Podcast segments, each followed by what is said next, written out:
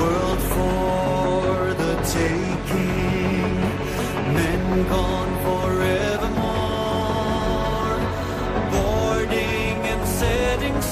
Sexto Continente.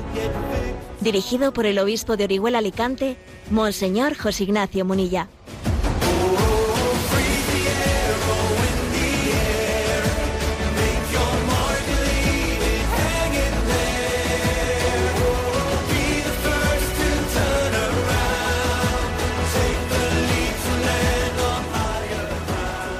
Un cordial saludo a todos los oyentes de Radio María. Un día más, con la gracia del Señor, nos disponemos a realizar este programa radiofónico llamado Sexto Continente, que lunes y viernes de 8 a 9 de la mañana, una hora menos en las Islas Canarias, realizamos aquí en directo en Radio María España.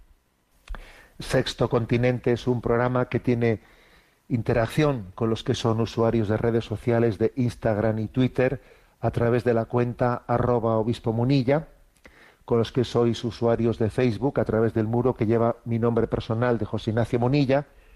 Los programas anteriores eh, de Sexto Continente están a vuestra disposición tanto en el podcast de Radio María como en la página web multimedia www.enticonfio.org. Enticonfio.org es el lugar en el que está pues, a vuestra disposición todos los materiales que se van realizando, también un comentario diario del Evangelio, pues ahí también están los programas anteriores de que hicimos en Radio María, de la explicación del catecismo de la Iglesia Católica y otros otras cosas, pero también está ahí un apartado de Sexto Continente que ahí lo tenéis a vuestra disposición.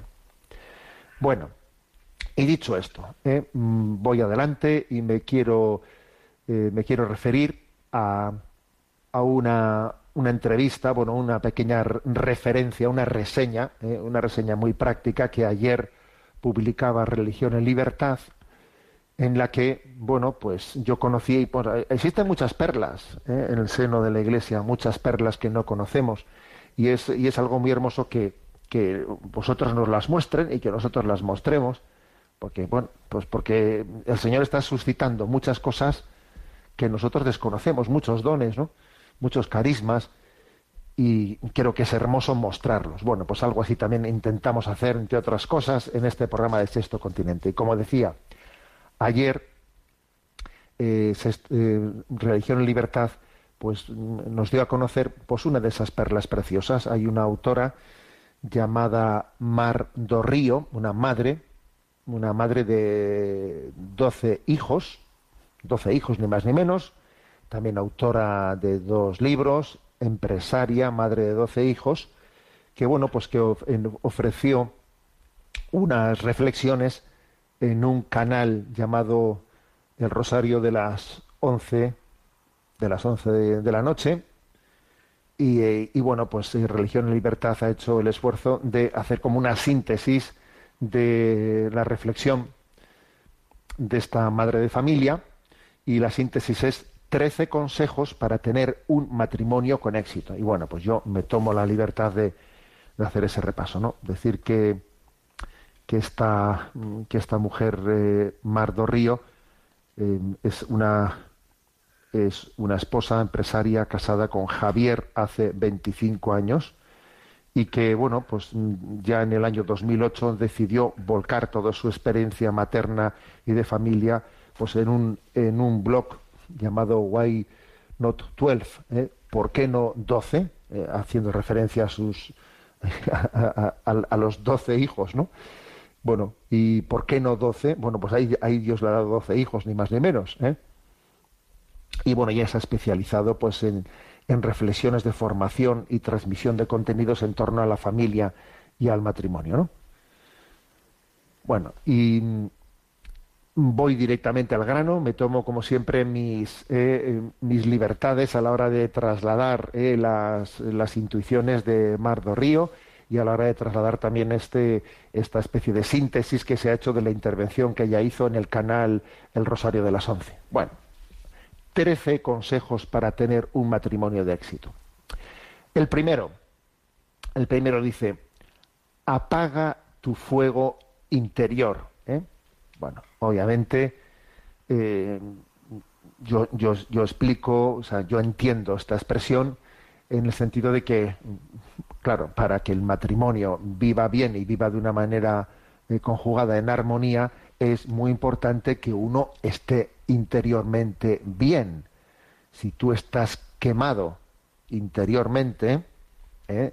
si estás que ardes, eh, vamos mal, ¿eh? o sea, el matrimonio, o sea, vas a trasladar eso al matrimonio de no veas tú, o sea, eso puede ocurrir a nivel laboral, si tú estás quemado a nivel laboral, o si tienes unas heridas de tu pasado, unas heridas que no han sido sanadas, que no han sido abordadas, si, si estás, mm, si supura, ¿no? Si supuran esas heridas, a ver, tú apaga tu fuego interior, ¿eh?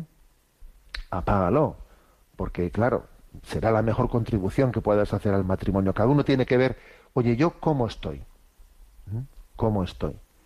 Y eso pues quizás se, traduzca en, en decir, necesito pues un perdonar profundamente, necesito una confesión en la que ponga en paz mi vida, mi corazón. ¿eh?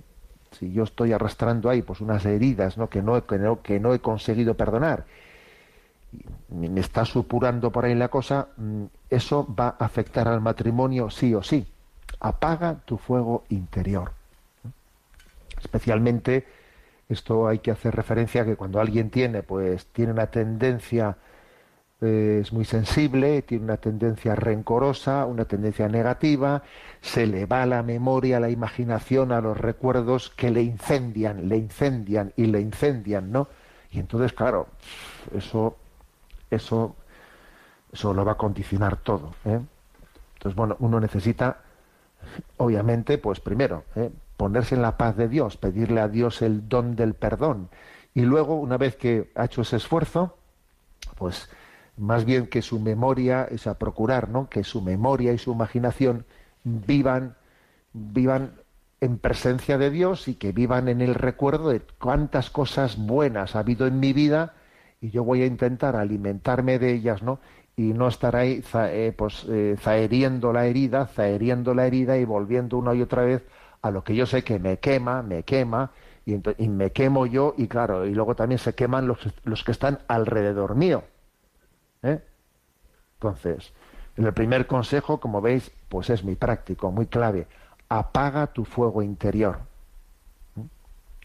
Y, y, date cuenta de que, claro, con esto no estamos negando de que los problemas exteriores existan, ya, pero cada uno es responsable de que los problemas exteriores provoquen, ¿eh? provoquen un efecto devastador dentro de nosotros. Porque en nosotros tiene que existir un cortafuegos, un cortafuegos dentro de cada uno de nosotros. Entonces, no basta decir, es que claro, encendieron, echaron una cerilla, ya, pero tú eres responsable de tus cortafuegos. Y entonces, esa es la pregunta. Yo, yo he puesto en marcha los cortafuegos, ¿no? Para que, para que pueda ¿no? aportar en el matrimonio y en la familia una presencia gozosa y fresca y fresca. He puesto los cortafuegos, ¿eh? los he puesto en marcha o no. Segundo consejo. Bueno, hace una referencia al potente radar, eh, pues un, radar eh, que es que, pues, que tienen las mujeres, especialmente que no tienen que no tienen los hombres, ¿no? ese, ese radar que capta todo lo que pasa alrededor, que tiene una sensibilidad de percatarse de las cosas que muchas veces los hombres pues no las tenemos, no lo tenemos, ¿no? Entonces, ese que por cierto, esto a mí me recuerda mucho eh, las bodas de Caná de Galilea, porque de hecho allí quien se dio cuenta, se dio cuenta de que faltaba vino, el que la que se dio cuenta de que allí eh, aunque todo mundo estaba teóricamente pues eh, de fiesta, ¿no? Y en la que se dio cuenta, cuidado, aquí pasa algo, noto un cierto nerviosismo, aquí fue, fue María, no fueron los apóstoles, cuidado, ¿eh? no fueron los apóstoles. Fue ella la que se percató de que allí ¿eh? había, había problema. Mm, bueno, eso, suele ser así. ¿eh? No, no, siempre, obviamente, no siempre, pero existe, es verdad, que generalmente no una sensibilidad femenina que tiene una capacidad de, de percatarse pues, de que de que estamos tristes, que algo está sucediendo eh, porque, porque otras personas eh, no están actuando adecuadamente, tú te has dado cuenta que éste está sufriendo, te has fijado que en la cena tal estaba, estaba triste, no sé si te has fijado en eso, pues, pues es obvio, existe un radar, eh, un radar femenino que hay que integrarlo, hay que integrarlo en la comunión del seno del matrimonio y de la familia. Eh, los dones, los dones, para que uno de los signos ¿no? de que los dones de Dios son verdaderos dones de Dios es que sean puesto, puestos al servicio de los demás. Si no son puestos al servicio y para el bien común, muy posiblemente no sean dones, no sean dones de Dios. Entonces, si esa sensibilidad ¿eh? Es para, pues para criticar, para cotillear, para darle que te pego, posiblemente eso no sea un don de Dios, sino que sea otra cosa. ¿eh? Ahora, si esa sensibilidad es para decir cómo podríamos ayudar a este, aquí eh, deberíamos de igual de llamarle a esta persona, interesarnos por ella, preguntarle cómo está su madre, etcétera. Entonces, el don de la sensibilidad es un don en la medida en que está puesto para el bien, para el bien común. Cuando esa sensibilidad, ¿eh? pues en, el fondo, pues es una sensibilidad que lo que hace es encender el que hablamos y hablamos, y, pero sencillamente pues para, para resarcirnos del cotilleo, obviamente es un don, un don que ha degenerado, ¿no? que no es don, que no es verdadero don de Dios. Tercera intuición, ¿eh? Dice Mardo Río, conocernos más para sufrir menos, para sufrir menos. Esto tiene una gran importancia porque muchas veces eh, mm, existe una, digamos, una falta de conciencia de cómo es la otra persona. Entonces, claro, si, si te falta conciencia de cómo es la otra persona, entonces, no, primero, no eh, te percatas de, de las contribuciones que esa persona está haciendo, porque en su medida está haciendo, ¿no? Eh, desde su carácter, desde su forma de ser, está haciendo ciertas aportaciones en el matrimonio que tú no, no, las percibes, ¿no? Y, y al mismo tiempo, eh, pues la otra, a la otra parte le está, le está pasando, le está pasando lo mismo, ¿no? Dice, si marido y mujer eh, no se están valorando, cuántos enfados nacen por no conocernos más. Por decir, mira, yo no valoro esto que, que está haciendo pues, mi, esposa, yo no valoro esto que está haciendo mi esposo, porque eh, estoy sufriendo, porque en el fondo no, estoy partiendo de conocerle, ¿eh? de conocerle. En vez de conocerle ahí, me estoy proyectando a mí en él estoy esperando de él lo que haría yo y no parto de la realidad del conocimiento del otro. ¿eh? Querer a las personas, aceptarlas como son y así descubrir muchas cosas que yo si no partiese de esa, de aceptación no termino de entender, no termino de descubrir. ¿eh? No vale el decir, si, pues, pues yo hubiese hecho, a ver un momento, ¿eh? partimos del conocimiento del conocimiento de, de nuestro esposo y de nuestra esposa, pues con sus singularidades, con su carácter, y desde ahí nos permite valorar, ¿eh? valorar los pasos y, los avances que, que, Dios le permite hacer, ¿no? ¿Cuántos enfados hay, cuántos bloqueos hay por no partir de este conocerse como somos y aceptarnos como somos? ¿eh? Cuarta intuición, ¿eh? Esta, esta frase, pues posiblemente que aquí Mardo Río eh, compartió en su, en, su disertación, ¿no? Pues puede resultar fijaros, escandalosa, ¿eh? escandalosa el mundo de hoy. Él decía, bueno, vamos a ver, eh, la clave, ¿eh? Eh, muchas veces se habla de, de, del matrimonio como una especie de un ring, una especie de lucha, mi terreno, tu terreno. Eh, a ver, hay que hacer aquí un, equil un equilibrio, un equilibrio de, intereses, ¿no? Cada uno tiene que buscar, ¿no? Tiene derecho a buscar su propia felicidad. Entonces, a ver, hay que llegar a una especie de pacto, de pacto de, de, respeto de, de, tu terreno, mi, mi terreno, etcétera, etcétera, ¿no? Bueno, entonces dice ella, mira, mi felicidad es secundaria. Lo primero es la de mi, mi cónyuge. Si no te casas para hacer feliz a la otra persona, mejor no te cases. Pero si aplicas esta receta, será el antídoto que te curará incluso de tu propio dolor. Esta frase resulta escandalosa para nuestro mundo de hoy, que no entiende lo que es la comunión, que únicamente piensa en mi proyecto, mi felicidad, ¿no? Yo en esta vida estoy, estoy llamado a buscar mi felicidad. Entonces la, la clave del matrimonio está en lo que dice el Evangelio, en el olvido de nosotros mismos y en nuestra determinada determinación de hacer feliz al, al, al otro, hacer feliz a mi esposa, hacer feliz a mi esposo. Y entonces, paradójicamente, cuando uno se ha olvidado de sí mismo es cuando encuentra su felicidad. Como hagamos el matrimonio una especie de lucha, lucha de territorio, lucha de mí, o sea, yo que respeten mi proyecto de felicidad y es su proyecto de felicidad. Vamos, eso no va a ningún lado. ¿eh? No va a ningún lado, ¿no? Luego dice ella, ¿no? Que el matrimonio tiene que ser un, un ring de, de boxeo, pero para bien, ¿sabes? Para bien. Una especie de competencia, una especie de competencia de quién se olvida más de sí mismo. Ese matrimonio funciona. Cuando en un matrimonio hay una competencia, en, ah, una competitividad, ¿no?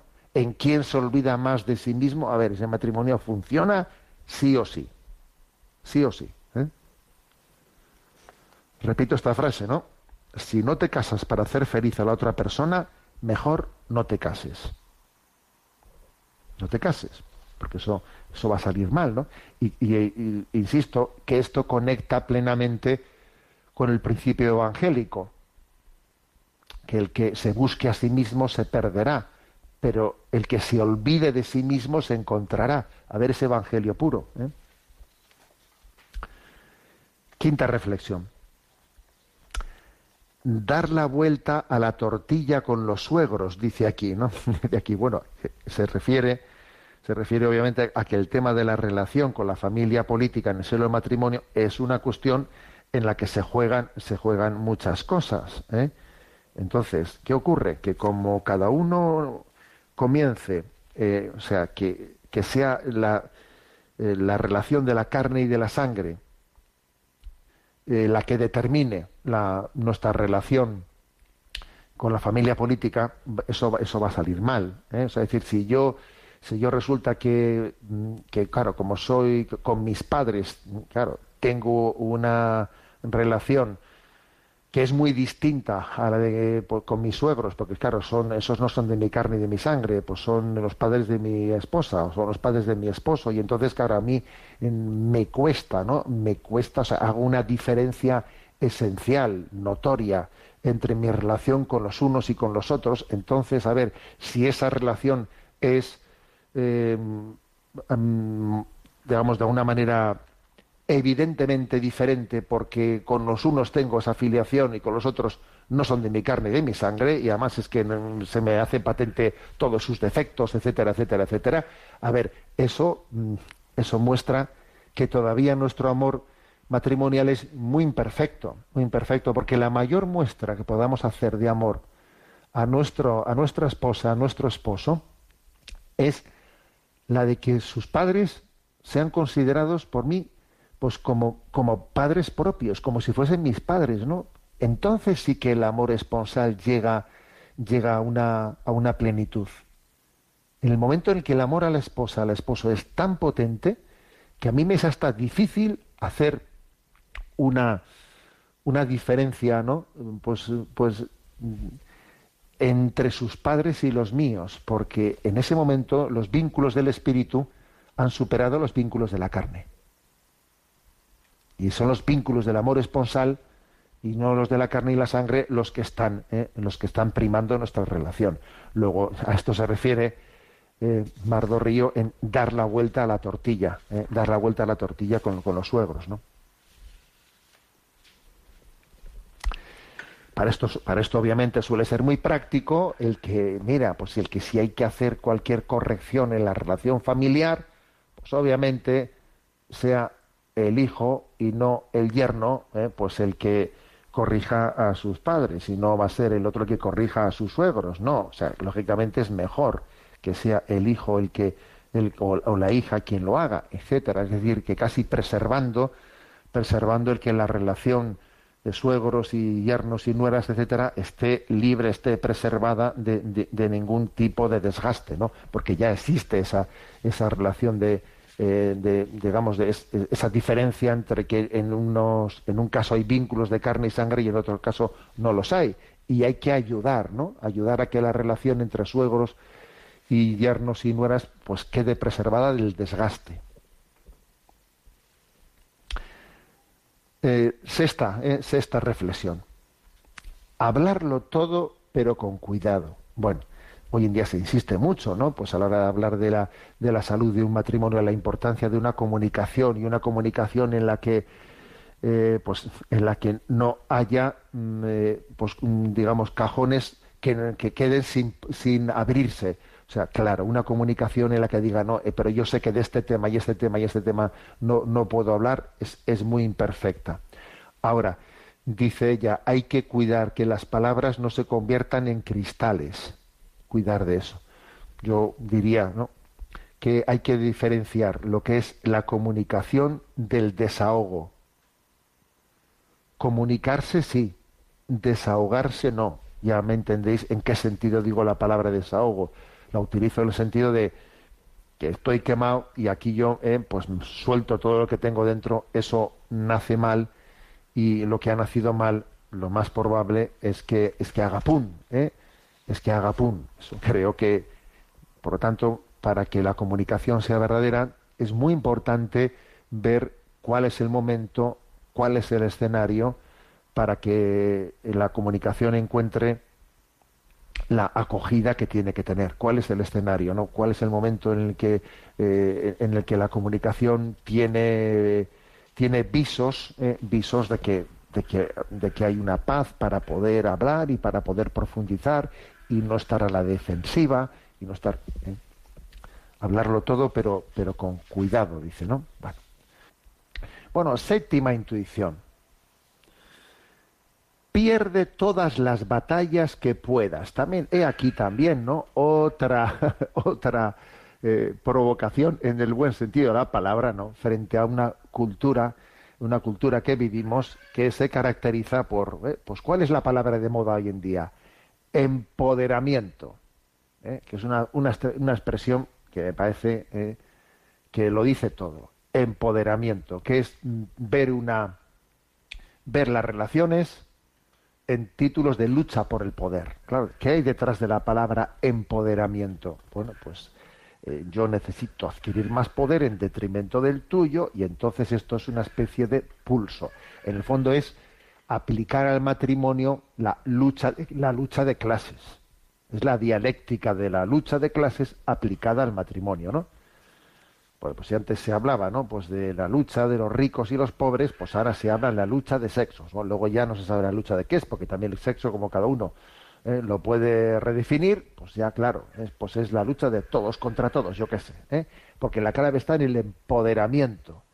Y el empoderamiento es eh, la, pretensión de que yo mm, sea autónomo, autosuficiente, no necesite de nadie, ¿eh?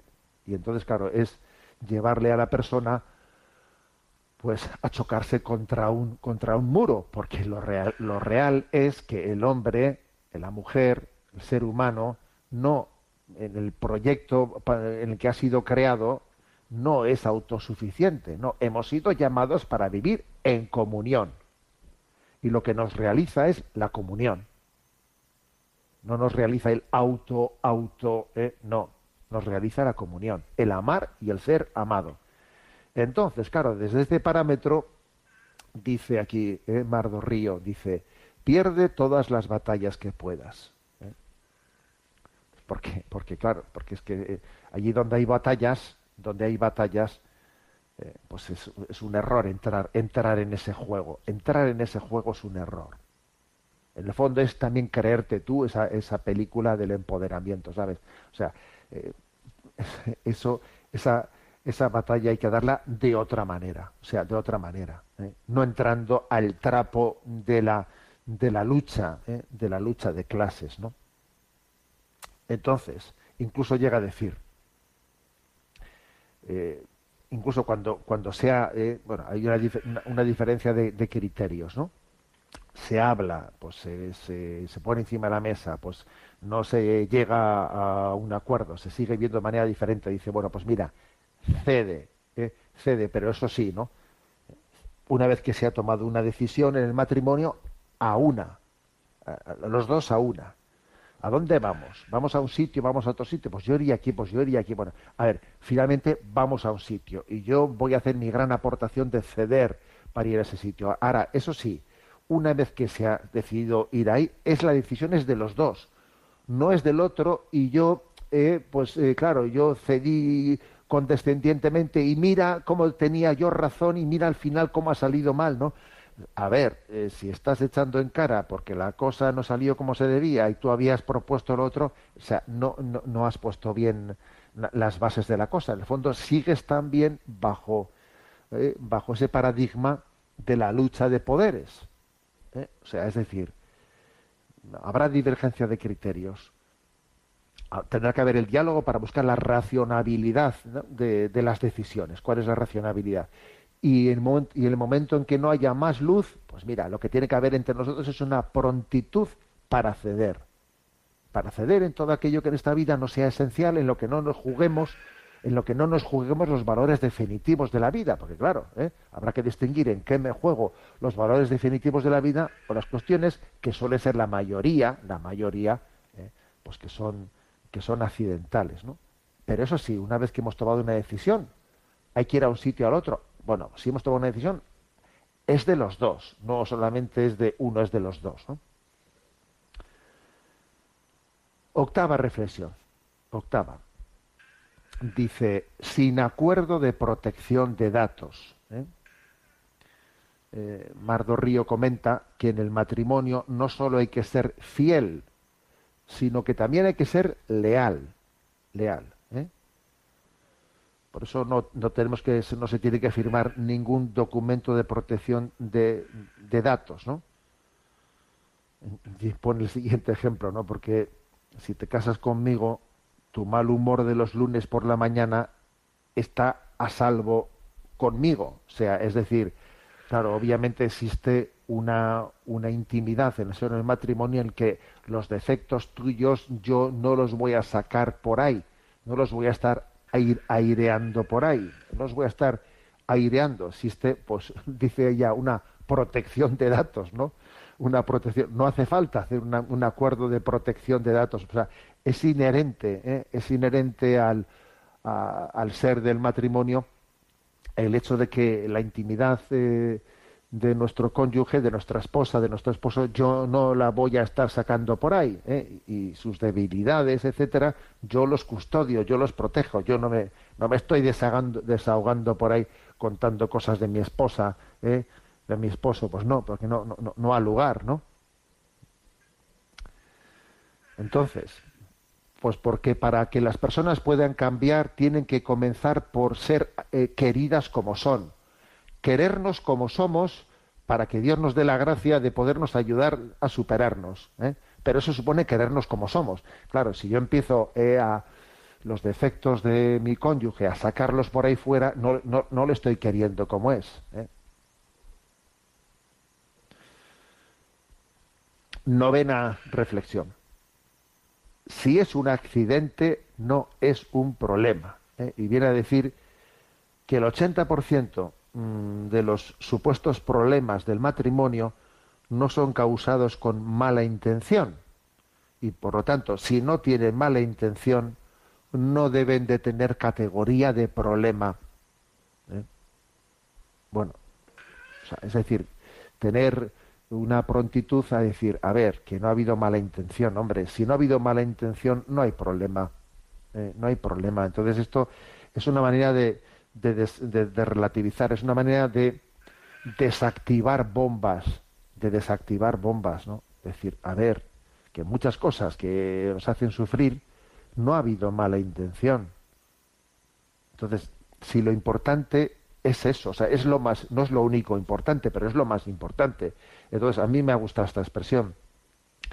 Algo que no ha tenido mala intención no tiene categoría de problema aunque nos haya creado pues, pues, un, pues un pequeño jaleo, un pequeño lío, pero bueno, pero se puede decir que todos los problemas sean como ese, eh, los que acontecen, pues porque hemos cometido errores, me explico, errores, pero un error es, mm, que no tiene mala intención, no le debemos de dar categoría de problema, es, relativo y punto. ¿eh?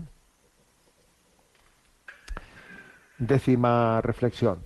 Dice, no hace falta un burofax para perdonar. Bueno, ¿a qué se refiere con eso? Eh, se refiere a que uno tiene que mm, entender los signos de su cónyuge, porque no todos, por, desgracia, eh, por desgracia, porque esto no, no debería de ser así, pero es que hay que, hay que aceptar las cosas, mm, hay que aceptar el punto de partida de las cosas, ¿no? Pues hay personas que tienen dificultad de verbalizar y expresar las cosas y sobre todo de, verbalizar y expresar la petición de perdón, del arrepentimiento. Entonces lo hacen de una manera, eh, pues, mm, que hay que saber también percatarse de ella. ¿eh? Pues, por ejemplo, alguien que, mm, está queriendo expresar un perdón y lo que hace es, pues, un gesto, ¿eh? un gesto de, pues, hacer un tener un detalle con la otra persona que antes no lo había tenido. Y, es, verdad que con ese detalle está queriendo expresar pues una, eh, una petición de disculpas, ¿no?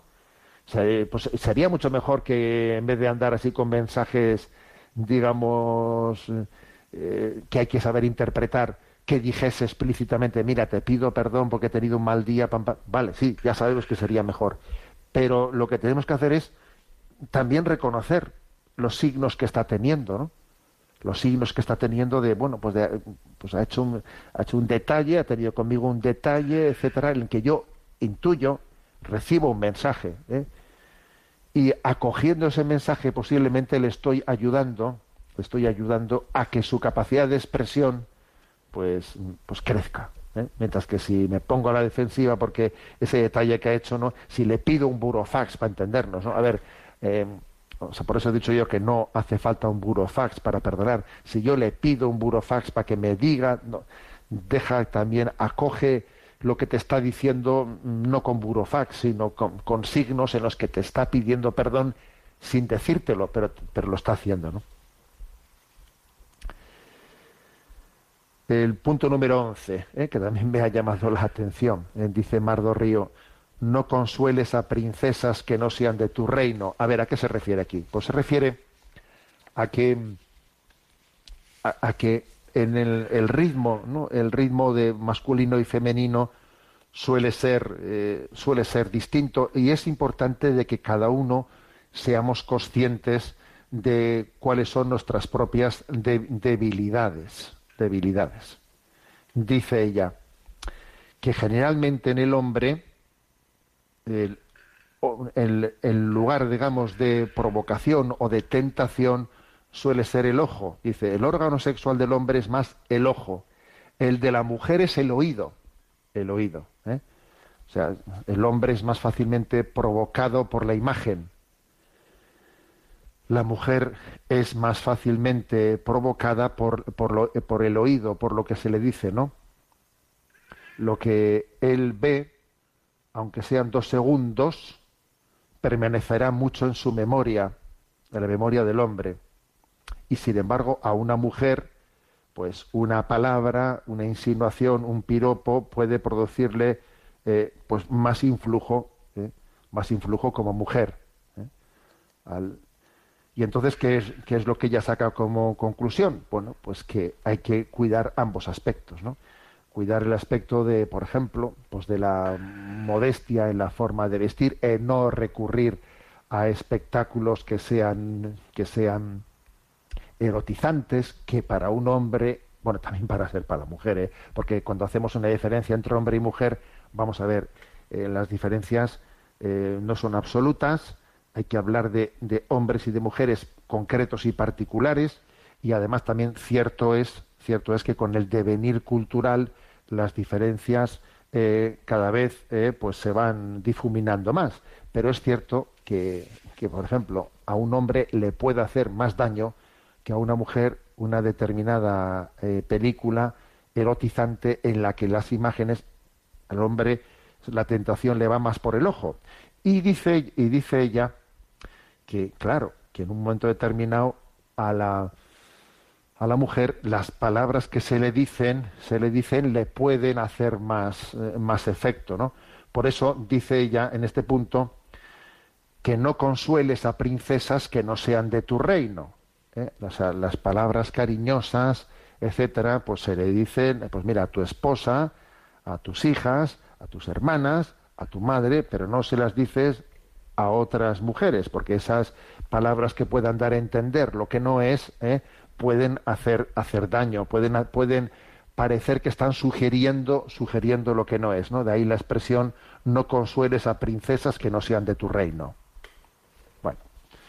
me ha parecido una reflexión esta, pues la verdad es que propia de espíritu femenino, que quizás no, pues, pues a un hombre no se nos hubiese ocurrido. ¿eh? Por eso también el genio femenino a veces nos hace caer en cuenta de cosas que, que nosotros no, no, nos percatamos. La reflexión número 12. Tener en cuenta de que ellas, ¿eh? la, la mujer, tiene una tendencia a desahogarse hablando y el hombre tiene una tendencia a que en los momentos de los problemas se aísla. ¿eh? Esto, esto, ha sido algo pues muy muy referido, ¿eh? muy referido muchas veces en los estudios sobre la diferencia entre el hombre y la mujer. Ellas se desahogan, tienden a desahogarse hablando y los hombres tienden a desahogarse pues aislándose. Y esto, claro, puede, pues, puede provocar una dificultad de comunicación pues, muy ostensible. ¿Y esto cómo se afronta? Pues mira, pues obviamente haciendo un esfuerzo de purificación por un lado y por el otro. Es que, es que no existe otro método, ¿sabes? Es que hay que, hay que purificarse, hay que purificarse para la comunión, para el encuentro. Entonces, pues, pues quizás la que, la que estaría todo el día hablando y hablando y hablando, pues tiene que eh, quizás hacer un esfuerzo de sintetización ¿eh? y de tener paciencia también en la comunicación y el que se escaquea, se escaquea, se aísla y no quiere que le hablen de nada, también tiene que coger y decir, a ver, que me tengo que sentar y tengo, y tengo que hablar. O sea, tiene que haber una, una purificación pues por, en la sensibilidad de cada uno.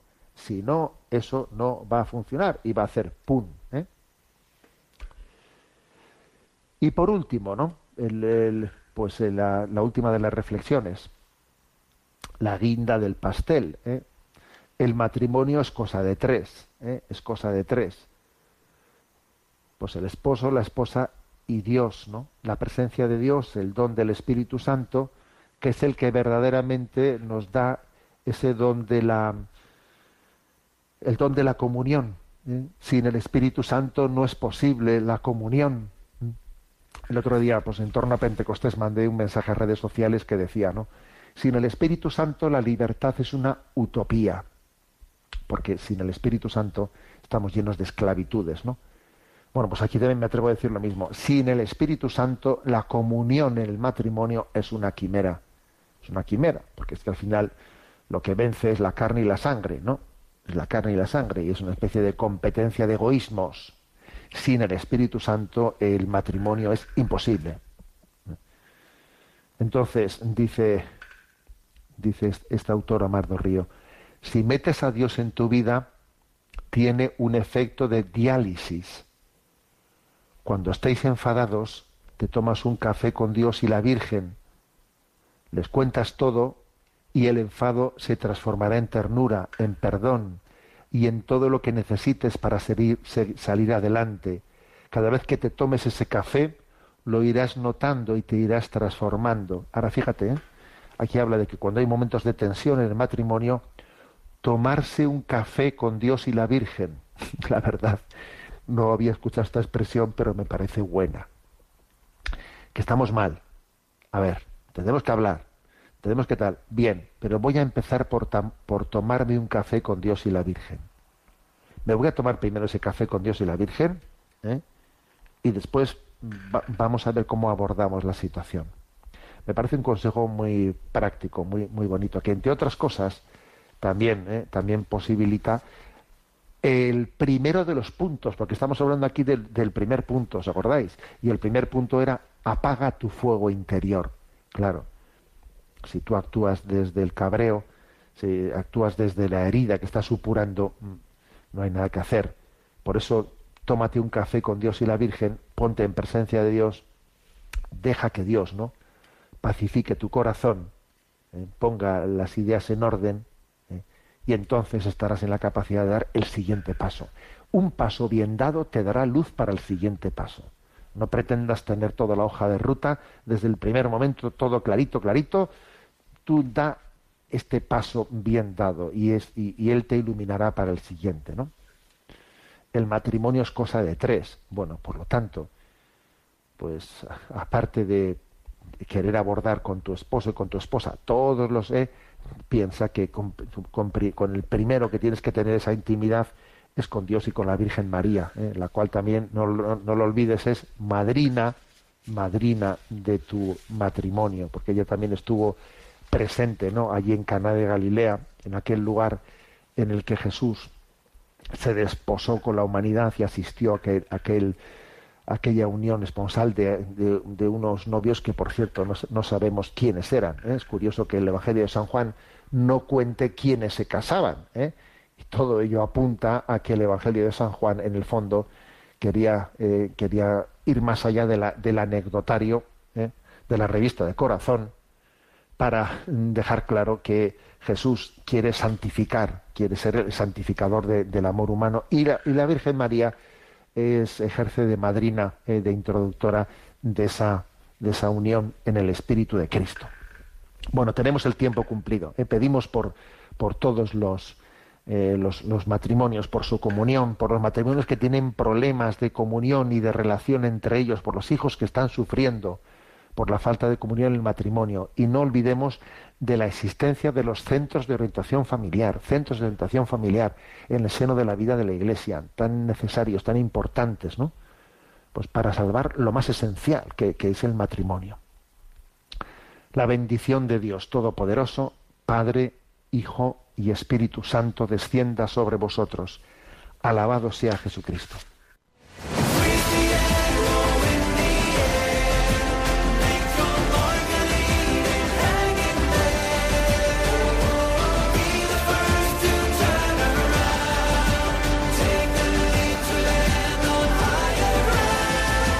Finaliza en Radio María, Sexto Continente, dirigido por el obispo de Orihuela Alicante, Monseñor José Ignacio Munilla.